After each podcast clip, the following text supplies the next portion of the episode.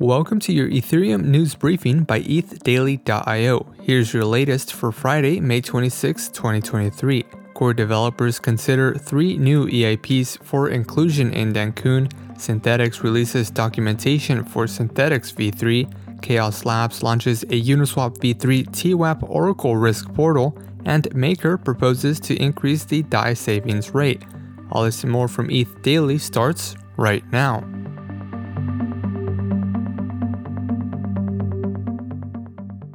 During this week's All Core Devs call, core developers considered EIP 5656, EIP 5920, and EIP 7069 for inclusion in the Dencun upgrade.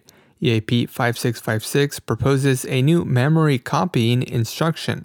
EIP 5920 introduces a new pay opcode, and EIP 7069 adds call to, delegate call to, and static call to call instructions. Simple serialized scheme related EIPs 6475 and 6943 were also removed from the EIP inclusion list. The EIPs are no longer needed since developers will be using an RLP serialization scheme instead. So far, three EIPs have been formally confirmed for the Dencun upgrade, including Transient Storage EIP 1153 proto-danksharding EIP 4844, and self-destruct removal EIP 6780. Synthetix released its documentation for Synthetix v3, a new iteration of the protocol that aims to serve as a derivatives liquidity layer. In February, Synthetix deployed an alpha mainnet version of Synthetix v3 on Ethereum and Optimism. Currently, the v3 deployment supports the creation of collateralized debt positions and an SETH spot market implementation. Synthetix will release additional functionality over time, including perps and support for multi collateral assets. Synthetix also plans to integrate Chainlink's cross chain interoperability protocol to enable cross chain stablecoin transfers. Synthetix v3 is also open source and can be deployed on any EVM compatible chain. The MakerDAO Risk Core Unit team proposed parameter changes to several Maker vaults, including an increase in the DAI savings rate to 3.33%.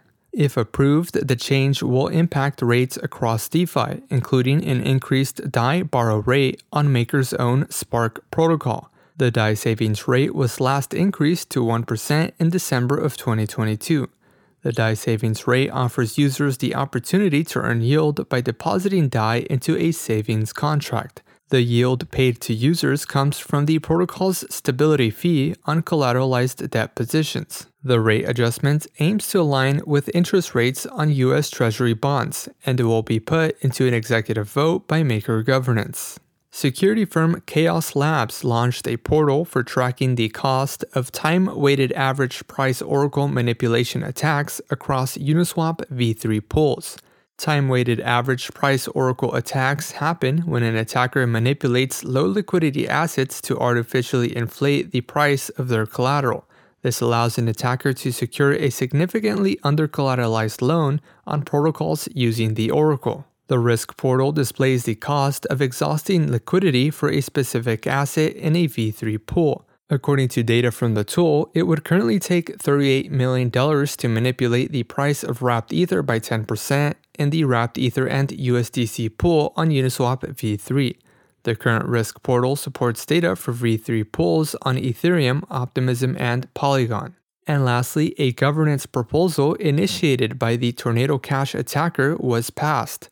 The attacker, who currently controls the DAO, can still make changes to the proposal over the next two days. The proposal seeks to restore control of the Tornado Cash DAO to token holders. Last week, an attacker tricked Tornado Governance into approving a malicious proposal, which the attacker exploited to gain full control of the DAO.